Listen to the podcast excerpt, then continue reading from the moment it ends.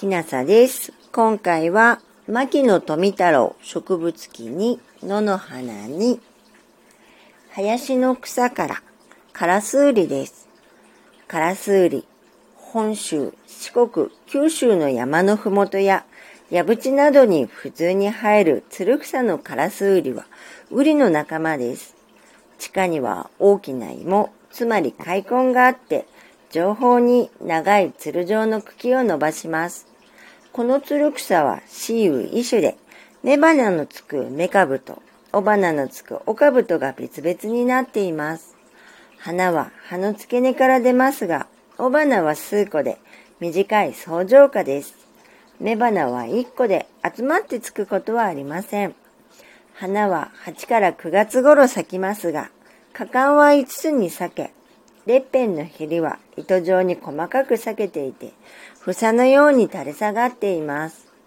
花は夕方開きますが、次第にすり返り、房のような裂片を垂らします。この花は夜の花で、一晩中咲いていますが、朝が来るとしおれ始め、昼頃にはすっかりしおれてしまいます。カラスウリの花に蜜を求めてやってくるのは、いろいろな蛾の仲間ですが、夕顔ベッドという蛾がよく来ます。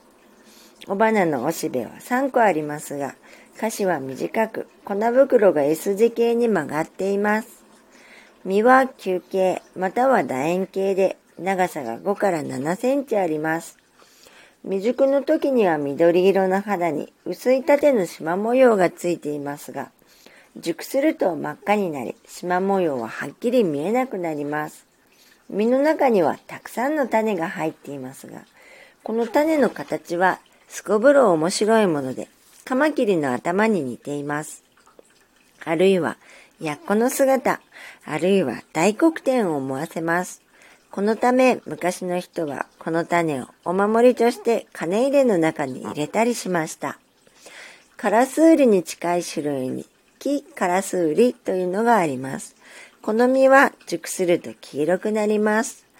非カラスウリの芋から取るでんぷんを添加粉と言います。また、その芋の皮を剥いだものをカロコンと言って薬にします。カラスウリという名は、木の上などに絡んでぶら下がっている赤い実をカラスが食べ残したものと見立てだからかもしれません。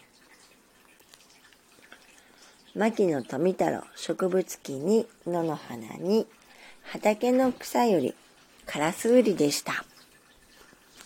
あなたが聞いてらっしゃるのが夜でしたらよく眠れますようにおやすみなさい。